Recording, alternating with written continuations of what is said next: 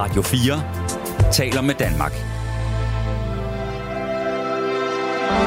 Velkommen til Portrætalbum. Din vært er Anders Bøtter. Rigtig hjertelig velkommen tilbage til den her særudgave af Portrætalbum her på Radio 4. Lige nu der lytter du til del 2 af Portrætalbum Special Musikken i det store udland. Har du ikke hørt del 1 endnu, så skal du skynde dig at finde den først. Du kan finde den selvfølgelig lige der, hvor du har fundet den her del af Portrætalbum Special, eller også så kan du downloade Radio 4's app, hvor du øh, til hver en tid kan holde dig opdateret med, hvad der sker her i Portrætalbum og på alle vores andre dejlige programmer. I den her portrætalbum special del 2, der vil min lyddesigner Emil Germod og jeg, ligesom vi gjorde det i del 1, tage dig med tilbage til nogle af de udsendelser, hvor ugens gæst har haft særlige oplevelser i det store udland, har mødt musikken i udlandet, eller har kunne identificere sig mere med de musiktendenser, der foregik uden for Danmarks grænser, end dem, der foregik herhjemme. Altså en, øh, så at sige, grænseløs portrætalbum special, som jeg vist øh, kom til at kalde det i øh, del 1. En portrætalbum special, hvor vi prøver at sprænge de geografiske rammer en lille smule. I de næste 55 minutter her i Portrætalbum Special del 2, der skal du høre uddrag fra samtaler med rapperen Per Vers, musikeren Allan Olsen og tv- og podcastvært Anna Lind. De har alle, ligesom jeg selv har, haft forskellige oplevelser i det store udland, hvor musikken kom til at betyde noget helt særligt for dem. Og det første uddrag, du skal høre, det er fra tv- og podcastvært Anna Lind, og den udsendelse, jeg lavede sammen med hende om bandet Tame Impala. På en tur til Australien, der havde hun både dannende og transformerende oplevelser af ikke kun at finde sig selv, men også at ture satse lidt på fremtiden. Og den følelse kender jeg bare enormt godt. Fordi som jeg fortalte om i del 1 af den her uges portrætalbum special, så har jeg brugt cirka to år af mit liv som øh, skibums i Norge. Jeg tjente rigtig gode penge dengang der i 2002-2004. Jeg festede hårdt, og så knoklede jeg altså også en vis lægemstil ud af bukserne. Og når jeg ikke gjorde det, så brugte jeg al min tid på at stå på snowboard. Nå, men efter sådan godt og vel øh, halvandet år i den her sådan lidt retningsløse tilstand, der kunne jeg pludselig mærke, at det var tid til et radikalt sceneskifte for mig. Jeg var ved at være i midten af 20'erne, og der skulle bare ske noget nyt i mit liv. Ellers så ville jeg simpelthen gro fast på min snowboard og i de der samme velkendte pister, som jeg på det her tidspunkt jo kendte lige så godt som min egen bukselomme. Så en dag, da jeg var alene på min snowboard ude i offpisten, sådan en dag der, hvor sneen er let knasende, puderblød, og solen den bare skinner ned fra en skyfri himmel, så besluttede jeg mig for at tage hjem i min lille træhytte og skrive intet mindre end otte ansøgninger til Københavns Universitet. Kvote 2 vel at mærke. Jeg havde jo ikke karaktererne til at komme ind på noget af det. Og jeg skød virkelig med spredhavl. Jeg søgte på film- og medievidenskab, jeg søgte på nordiske studier, jeg søgte på biologi, jeg søgte på psykologi og filosofi, alt muligt. Hvorfor? Jamen, fordi jeg ikke vidste, hvad jeg ville, men jeg vidste bare, at jeg ville videre i mit liv. Jeg skulle væk fra de der pister. Og på samme måde kan man sige, at Anna Lind, hun også fandt ud af, da hun var på sin rejse rundt i Australien, at hun skulle et eller andet sted hen i livet. Og det fandt hun så i øvrigt ud af til tonerne af Tame Impala. Så inden du får et lille uddrag fra min samtale med Anna Lind, så får du først her en lille smule skøn musik, som altså blev soundtracket til Anna Linds oplevelser i det store udland.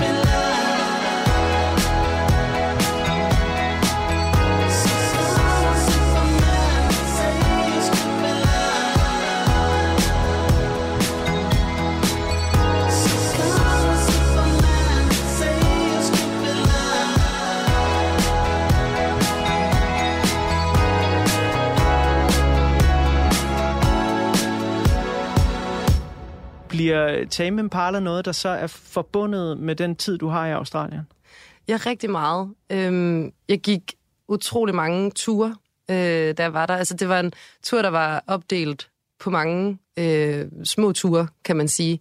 Og jeg planlagde den faktisk ikke. Altså, det var meget spontant, at jeg tog afsted. Jeg havde bare tænkt, jeg skal bare get that bag, tjene en masse penge. Jeg skal bare flytte til København og arbejde med kaffe, som jeg også gjorde i forvejen, og, og bare have et københavnerliv. Og så da jeg havde været i København i et halvt år, kunne jeg godt mærke sådan, ja, det er fedt, men sådan, der ligger også en verden derude. Og så var det egentlig meget både tilfældigt og, øh, og hurtigt, at jeg besluttede mig at tage til Australien. Og øh, uden nogen planer. Så øh, tog bare afsted, og mens jeg var der, begyndte ligesom at høre om, hvad der gav god mening, når man ville have så meget som muligt ud af det. Så øh, jeg skulle selvfølgelig besøge Melbourne, som jo bare er en europæisk storby i Australien, og så på stoffer, altså den er fucking fed. Ikke at jo, jeg tror faktisk også, der er ret mange, der er på stoffer. Men den var i hvert fald bare sådan, den var, den var mægtig. Øhm, så der startede jeg med at bruge noget tid og hørte så, at man skulle tage over til Østkysten og backpacke. Og jeg havde en rygsæk med, så jeg tænkte, det kan jeg godt. Og så tog jeg bare sted og tog på hostel og mødte andre unge mennesker, som var i samme situation som mig. Nogle, der havde fundet hinanden i små grupper og begyndt at rejse sammen, og andre, der var taget afsted sammen hjemmefra. Og så nåede jeg at have nogle måneder på Østkysten, hvor jeg simpelthen bare hoppede med på forskellige ture. Øhm, og der hørte man jo også meget musik i bilen. Og der kan jeg også huske, at jeg på et tidspunkt skulle ud og, og køre med nogle drenge fra Bristol. Og de var ret seje, og de, eller det synes de selv, det tror jeg da også, jeg synes der. Øhm, men det var fordi, de blev ved med at snakke om Glastonbury. Og jeg prøvede at være sådan der, ah, men altså Roskilde Festival og sådan noget. Ah, nej, nej, Glastonbury, det var bare the shit. Så jeg kan huske, inden jeg skulle ud og køre med dem, der var jo ikke net sådan hele tiden, så sad jeg på et hostel og og downloadede en masse album, fordi jeg var sådan, jeg skal have noget fed musik med, når jeg får AUX-kortet, så skal jeg kunne, kunne leve op til det. Og der tror jeg, at Tame Impala var noget af det, jeg lige sad for at få downloadet et par album af, så jeg var klar til at sætte det på, fordi jeg tænkte, det, det er nok en, en, en sikker vinder. da jeg så havde været ja, max social der i nogle måneder, så kunne jeg mærke, at jeg havde brug for at søge lidt ind i mig selv. Så selvom at jeg havde fået en masse venner i for eksempel Melbourne, øh, og jeg også kom tilbage til Melbourne, så nød jeg bare virkelig meget at fylde min dag ud med mit eget selskab. Altså bare gå og gå og gå og spise og drikke en kaffe og bare høre øh, alle de her album, og især ja, Tame Impala Currents, også fordi det tror jeg også, man man kan høre i meget af musikken, det er faktisk ret god gå-musik. Det er det nemlig, Der er og det, rigtig jeg, gode takter. jeg er så glad for, at du valgte Let It Happen, fordi for mig er det bare sådan, og, og det er faktisk før, at vi snakkede sammen, og du fortalte mig om nogle af de her gåture, som jeg jo også kan forstå nogle gange var ret lange, øh, der tænker jeg sådan, jamen det her album, det er perfekt at gå til.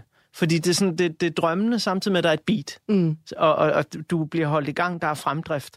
Men jeg er nysgerrig, øh, når man så er i Australien, uden nogen planer, og du tager de der ture, hvor, hvor, hvor, du, er meget, hvor du er meget alene. Mm.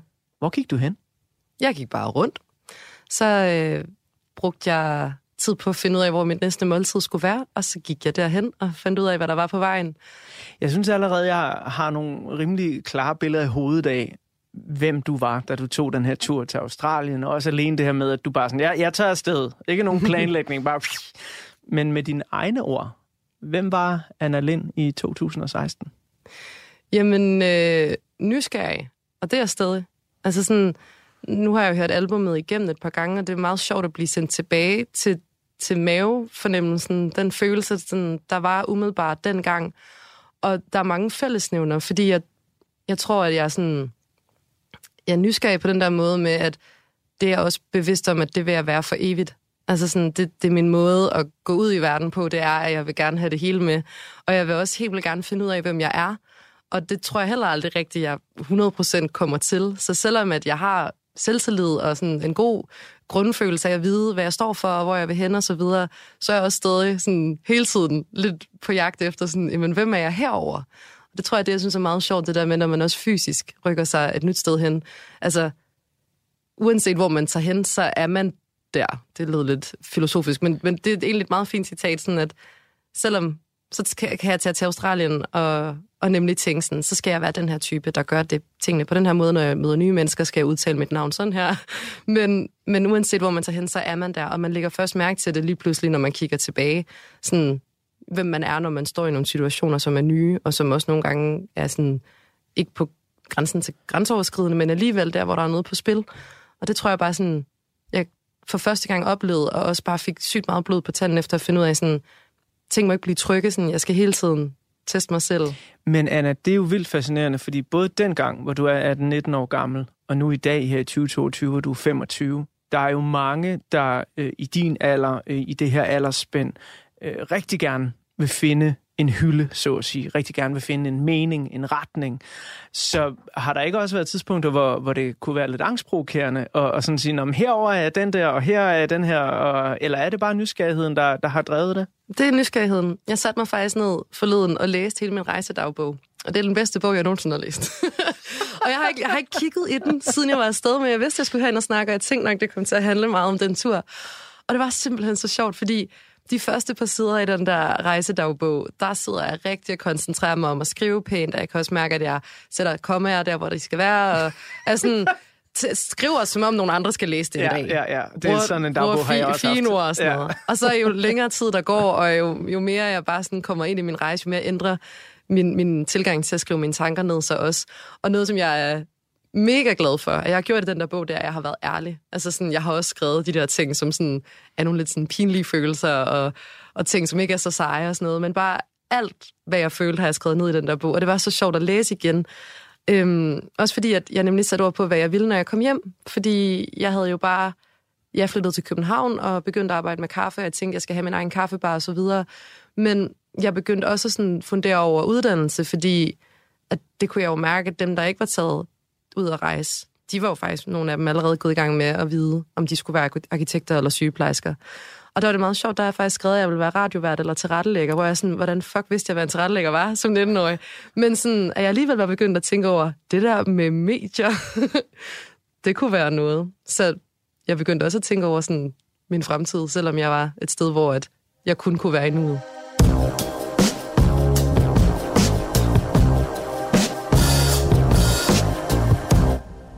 Jeg tror, jeg var meget sådan, opmærksom på også at finde ud af, hvorhen jeg passede ind i, i verden, i forhold til, at, at det hele gik så hurtigt. Så gik jeg op i at feste. Altså, rigtig meget. Det, det, det har egentlig... Det er også sådan så sjovt, når folk spørger, hvad, hvad kan du godt lide at lave i din fritid? Og så er jeg jo i en så heldig og privilegeret situation af mit arbejde, er kreativt, og jeg, jeg føler, at der er rigtig mange hobby-lignende ting, der bliver krydset af hver dag. Så når jeg har fri, så er det altså venner og fest, selvom det er det kedeligste svar, sådan, jeg kan lige hænge ud med mine venner. Men det har jeg altid godt kunne. Øh, og, og ja, og, og sådan hele tiden søge, søge festen og, og det gode liv og sådan noget. Og det var jo også meget af det med Australien, og især den der backpacking-ting, at der var meget natur, men der var kraftet med også mange smøger og øl. Og goon, som er sådan noget billig, goon. Det betyder pude på aboriginal, og det er ligesom, du hiver bare den der sølvpose ud af den billigste boksvin. Ja. Og så hedder det goon, det der med bare at gå rundt og drikke sød, billig øh, hvidvin. Så du går rundt i Australien som 18-19-årig i 2016 og drikker ikke bare papvin, men, men simpelthen den her sølvbeholder. Fordi papkassen fyldte for meget, så man havde bare den der. så den er lettere at have i backpacken. Ja, præcis. Ej, hvor er det smukt altså.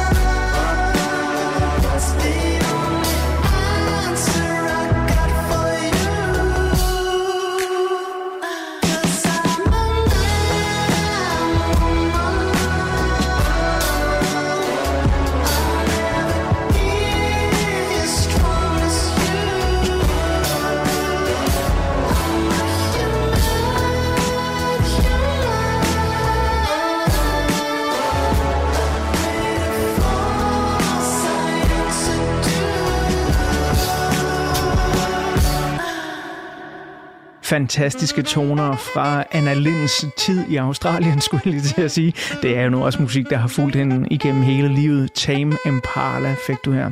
Hvis du gerne vil høre hele udsendelsen Anna Lind og Tame Impala, så kan du selvfølgelig finde den der, hvor du finder alle dine andre podcasts. I de sidste to uddrag, som min lyddesigner Emil Germod og jeg har gjort klar til dig i den her portrætalbum special, der altså handler om musikken i det store udland, der skal du høre inspirerende samtaler med to mennesker, som ikke nødvendigvis var ude i det store udland, da de faldt over musikken fra det store udland.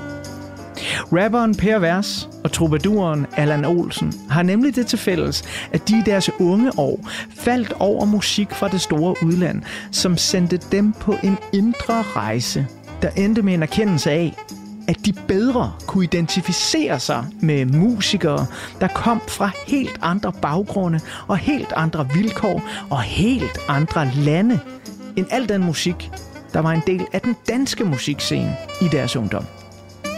Vi begynder hos rapperen Per Vers, der ligesom jeg brugte store dele af sin ungdom på at kigge imod især USA, når han skulle finde ligesindede. Men hvor jeg selv som teenager svælgede i al den alternative rock og lidt hiphop, som der blev pumpet ud fra MTV og virkelig godt kunne identificere mig med især rockens tungsind, så havde Per Vers sine antenner rettet mere imod de amerikanske storbyer og ghetto-miljøerne, hvor den forholdsvis nye genre, lidt tidligere end jeg opdagede MTV, ja, den her nye genre, hip-hop, jo strømmede ud fra. Ja, der, der var også en gang, hvor det var en helt ny genre. Jeg er ved at blive gammel. Det kan jeg godt mærke. Da Per Vers var på besøg i portrætalbum, øhm, så valgte han albumet Balloon Mindstate af hans store idoler fra De La Soul.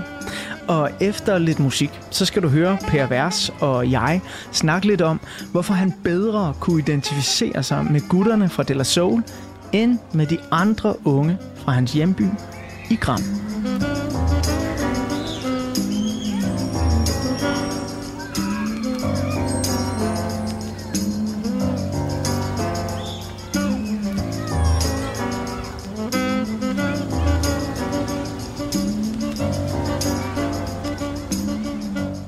Du skal tegne et kort portræt af dig selv, hvem var Per i 1993? Jamen, han havde en øh, drøm, en forestilling, et kæmpe ønske om at være deltagende, bidragende medlem af den her kultur. Fordi på det tidspunkt, der havde jeg nærmest en forestilling om hiphop som sådan et transnationalt øhm, broderskab. Så at jeg følte mig simpelthen sådan mentalt tættere på unge mennesker fra Brooklyn, end jeg gjorde på altså, unge mennesker, der gik i byen nede på Hotel Gram. Hvorfor tror du, det var? Jamen, det var fordi, at jeg ligesom altså helt instinktivt følte, at der er ting, der er grå, og der er ting, der er farverige. Og det, jeg så i mine fysiske omgivelser, de var rigtig tit grå. Og det, jeg så inde i mit hoved, når jeg lyttede til de her ting, de var ekstremt farverige. Bring that beat back, man. Y'all wanna hear that beat, right? One, two, one, two. うんスタラカンカンカンカンカンカンタカンギカンビートに乗せた歌詞これ一番そう都市銀融詩人グルーヴ 巡り巡ってこの街で振るうトヨタにホンダに日本もいろいろソニー千葉千葉その他もろもろ出しちゃい医学キャスタジオの中イェシェシオ We don't stop I want to, I want to. I want to, I want to. Break it.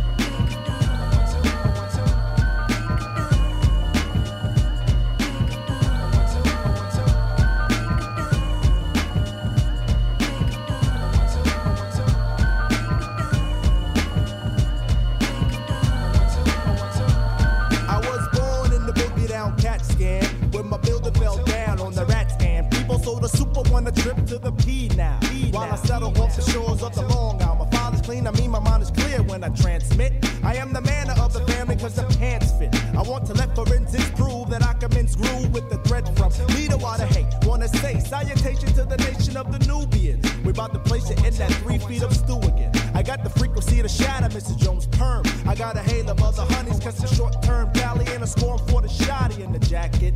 For the brother he's the nigga when he packs it. So get your butt out the sling. I start Muhammad floating Nope, That means the best. So like the autograph I sign until the break.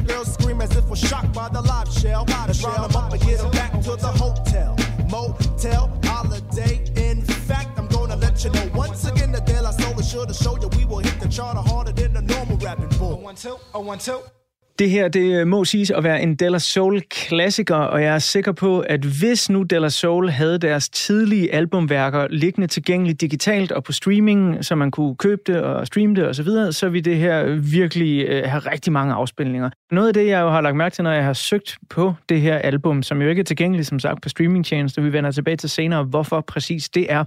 Øh, noget af det, som der er, når man øh, ser ud på YouTube, der er faktisk op til flere numrene jo har en officiel musikvideo til, hvilket ikke nødvendigvis var kutume, slet Fanatic for hiphop i begyndelsen af 90'erne. Øh, og det er nogle ret fede videoer, mange af dem.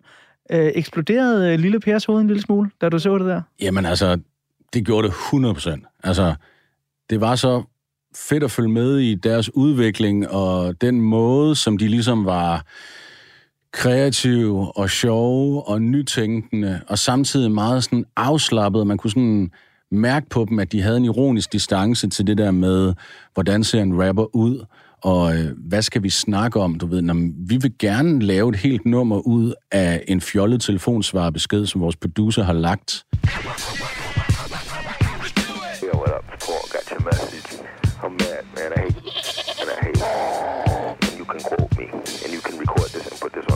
I hate them, I hate them, and I'm gonna get them. The last thing I do. Anyway, hope you have a pleasant day. Peace. Du ved, ikke? Det er sjovere end banke folk oven i hovedet med, at vi har mange penge og mange våben og mange damer. Så hele det der univers, hvor at alle mulige almindelige ting bliver gjort spændende, det var en kæmpe inspiration for mig. der var jo i den her tid, altså der var mange forskellige veje, man kunne gå i hiphoppen, men måske nok de to største, øh, det, det var netop den her, jamen vi har vores egen genre ude i en armslængde, vi behøver ikke have guldkæder og lige præcis det her tøj på, vi tager som vi vil, som De La Soul for eksempel gjorde, som Sund Fornuft, det hvide chokolade gjorde på den danske scene, og så var der den anden side, som var de rigtig hårde drenge, jo flere pistoler, jo flere damer osv., Hvorfor tror du, at det var den vej, som De La Soul præsenterede, som du måske var mest interesseret i af, af de to lidt forskellige veje? Altså lad os bare skære det ud i pap og kalde det den bløde og den hårde. Ja, det kan man sagtens reducere det til. Faktum er jo, at de hårde drenge respekterede de humanistiske drenge, om man så må sige. Hvis de hårde drenge ligesom kom fra deres hårde virkelighed, så kunne de jo naturligvis sagtens, fordi gaden repræsenterer overlevelse, det repræsenterer i lige så høj grad som universitetet intelligens. Så de kunne sagtens se videre end, hey, det er ikke alle, der bor i Compton. Der er folk, der kommer fra alle mulige steder, og det er rigtig, rigtig fedt, at de repræsenterer deres virkelighed.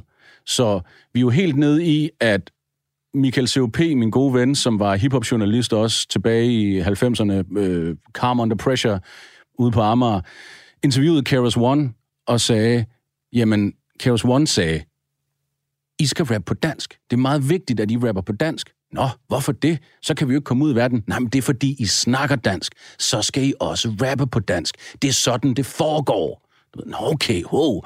Så på samme måde, så ligesom tage fat i det, man har, og hvis du er vred, så kom ud med det.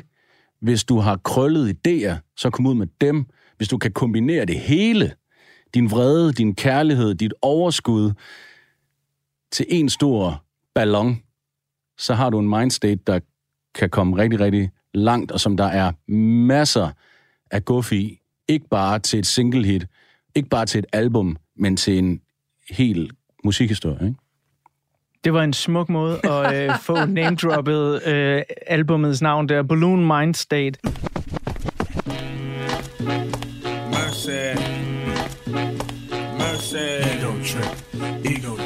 said.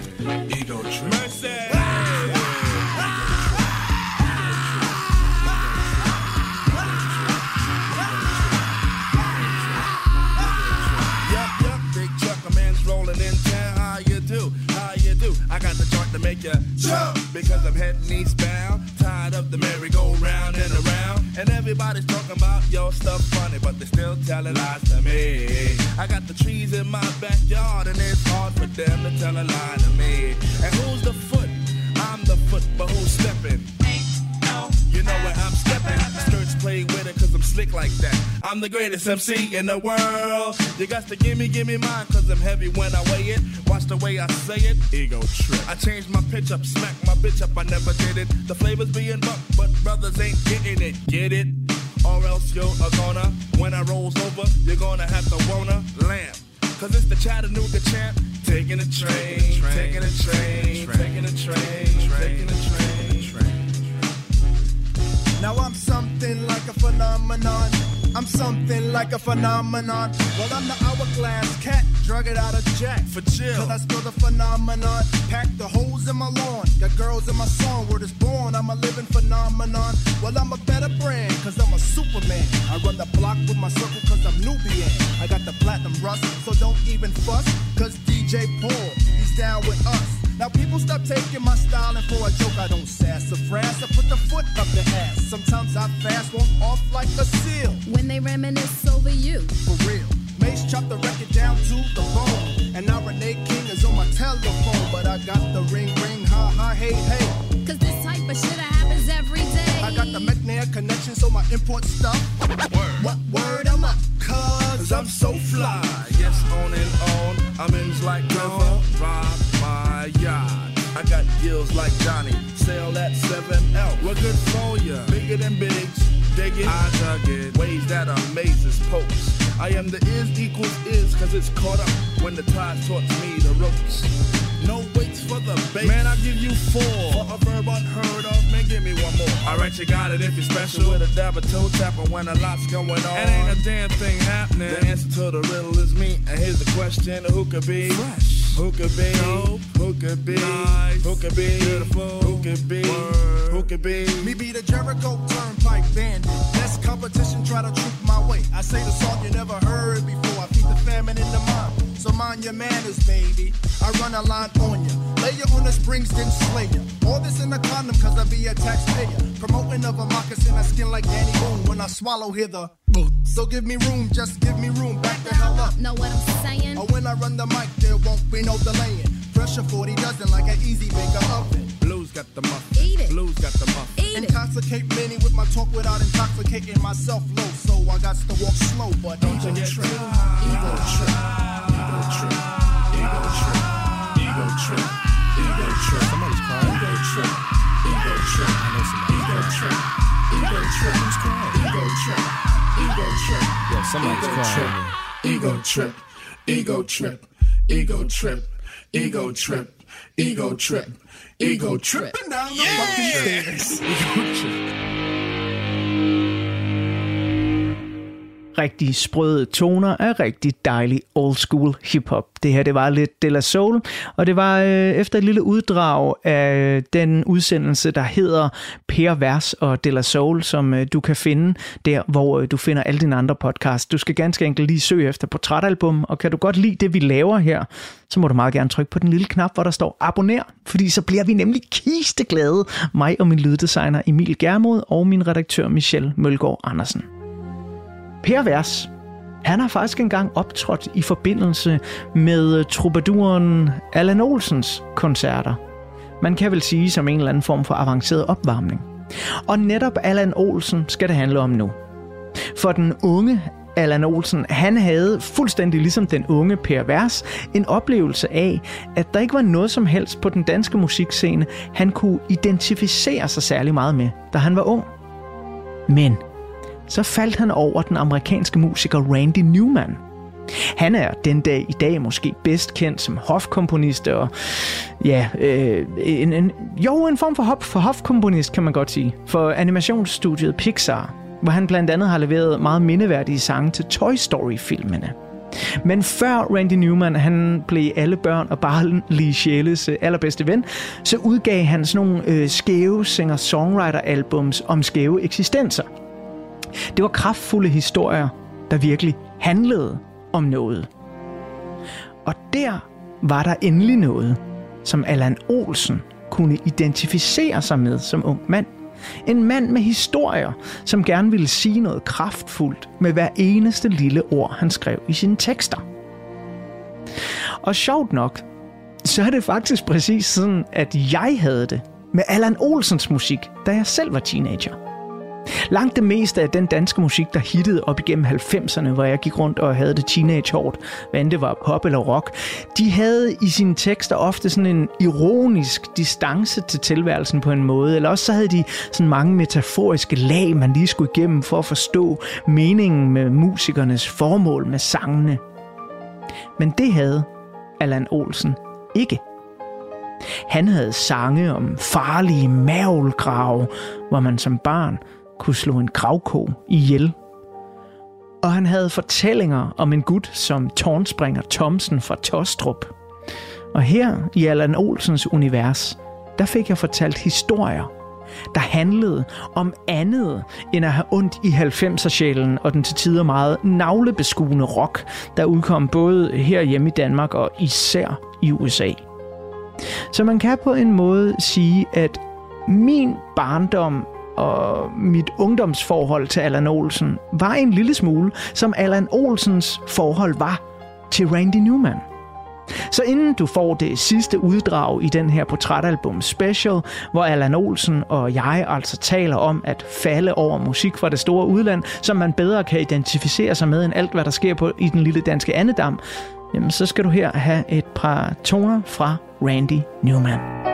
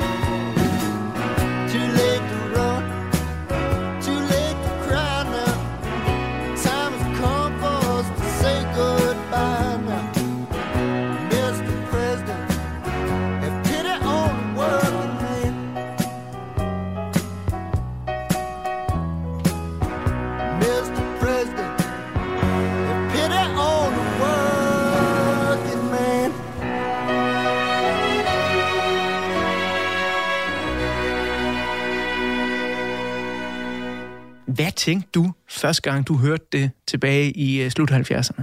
Jeg tænkte, endelig støder man på nogen, der kan skrive øh, og bruge nogle vinkler og skrive om noget, som rager nogen. Det første, der slog mig, det var, at han sang om noget. Nu skal man forstå, at sangskrivningen i Danmark i 70'erne, det var det, man kaldte politisk venstrefløjs sangskrivning, som mest gik på noget med, at man skulle smide kapitalen ud, eller Amerika, eller et eller andet. Politisk sangskrivning, øh, enten så virker den ikke politisk, og så kan det være, at det er en god sang, eller også så er det en elendig sang, og så kan det være, at den virker politisk, men, men begge dele lykkes aldrig. Og jeg synes, det var ulideligt, og det var ulideligt at høre på. Jeg havde en anden vision med at skrive sange. Jeg tænkte, der må være en måde at skrive ud fra et udgangspunkt, som kan være ens eneste rigtige udgangspunkt, nemlig det, man empirisk erfaringsmæssigt selv ved noget om. Han begyndte at skrive sangene til den her plade til en fiktiv person, der hedder Johnny Cutler, som er en sydstats stålarbejder, det er ham, han ligesom giver stemmen. Det er en fiktiv person. Øh, så det er hans sprog, han taler. Og altså, øh, det kan godt være, at man ikke er vant til at høre den slags ord og den slags vendinger i musik, fordi musik generelt jo i sangskrivning er en verden, der består af et vokabularium på 20-30 ord med jeg og dig og du og mig og så videre. Men det her, det er jo historiefortælling. Og jeg kunne genkende en masse. Øh, øh, jeg kom jo fra Frederikshavn, som jeg var en stålarbejderby, altså en værftby. Og især på det tidspunkt virkelig var på toppen af magten. Så jeg kendte hele det univers. Jeg kunne umiddelbart langt bedre identificere mig med de mennesker, han sang om fra Alabama og sydstaterne. Øh, en til en, end jeg kunne, øh, øh end jeg kunne øh, identificere mig med noget som helst af det, som danske sangskriver på det tidspunkt sang om. Og øh, så hører jeg pludselig det her, hvor det slår mig. Jamen på fanden, altså, det ligger jo lige foran fødderne på en. Øh, det er jo bare at skrive de sange, som udspringer fuldstændig af den kultur, du selv er vokset op i. Det var der, jeg ligesom fandt ud af, jamen hvis han gør det der, så er det helt okay bare at nøjes med at skrive om det, du ved noget om. I 79, hvor du øh, er ved at nærme dig midten af 20'erne. Jeg tror, jeg regner mig frem til, at du er godt og vel 23, da den her plade den betyder ja. noget.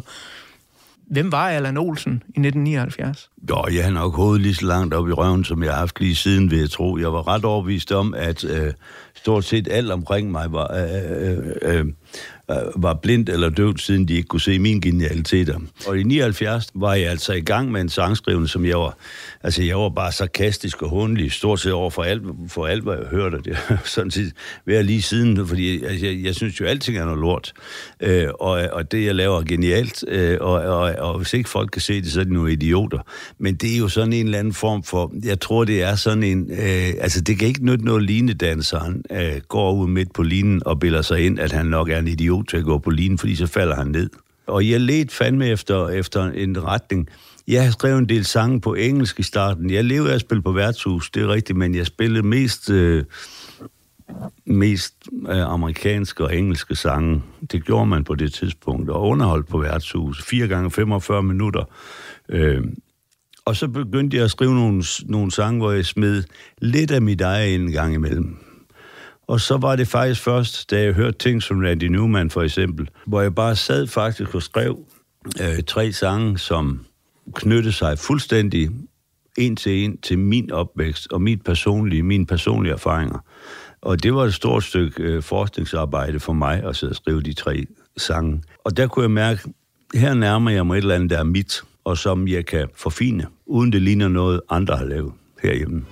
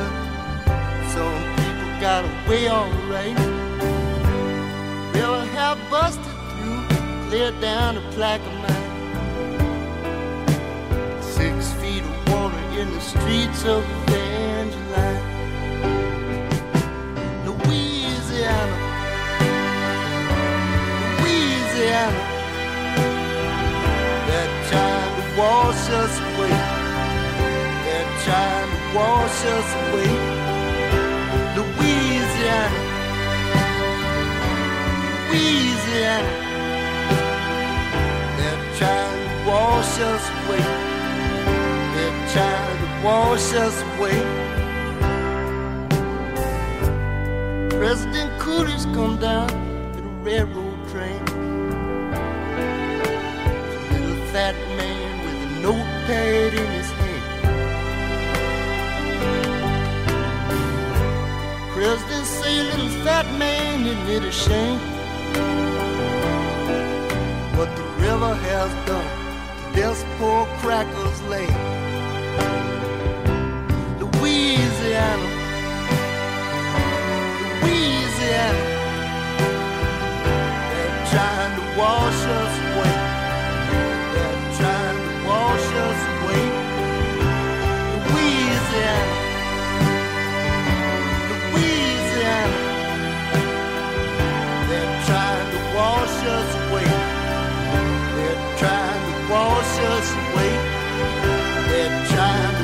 wash us away. They're trying to wash us away.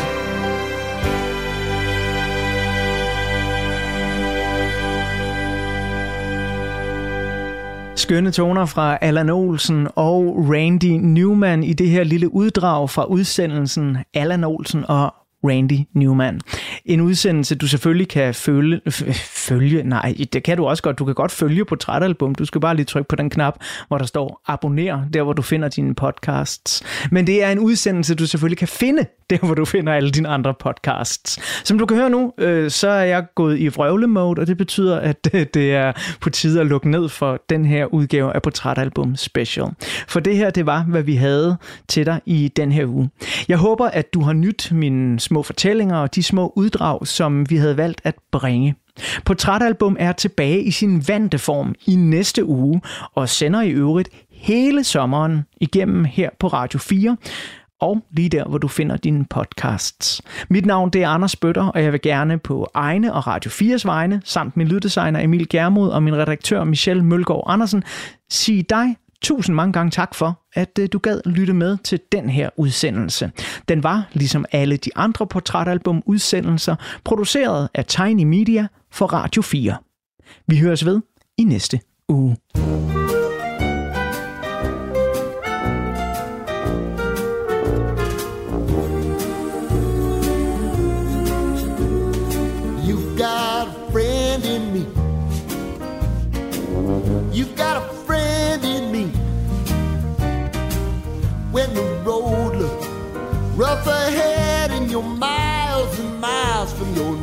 Warm bed, you just remember what your old past said. Boy, you got a friend in me.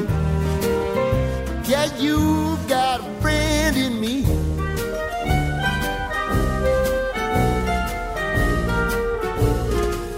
You got a friend in me. You got a friend in me. You got trouble, got them too. There isn't anything I wouldn't do for you. We stick together, see it through, cause you got a friend in me. You got a friend in me. Some other folks might be a little bit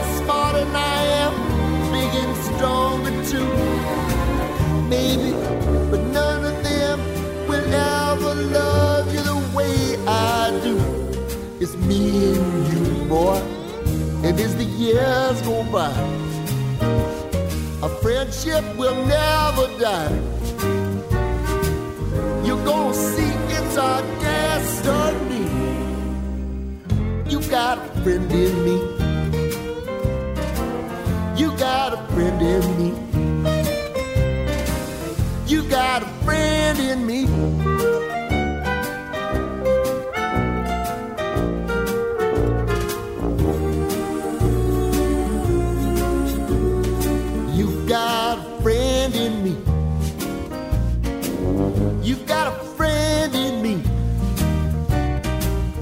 When the road looks rough ahead and you're miles and miles from your nice warm bed. You just remember what your old past said. Boy, you got a friend in me. Yeah, you got a friend in me.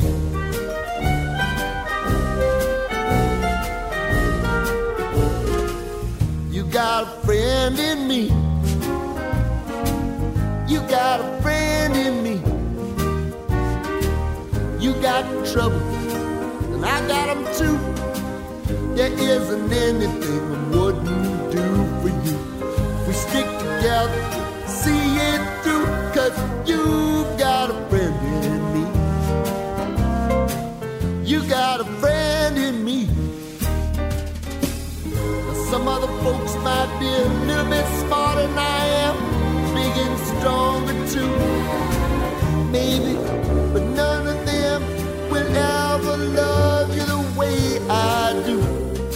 me and you, boy.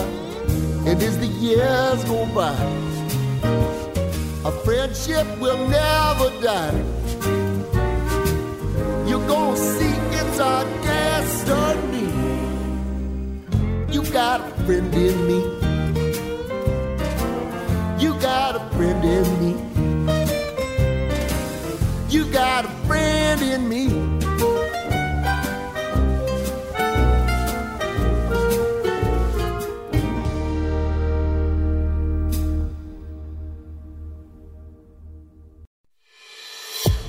Har lyttet til en podcast fra Radio 4.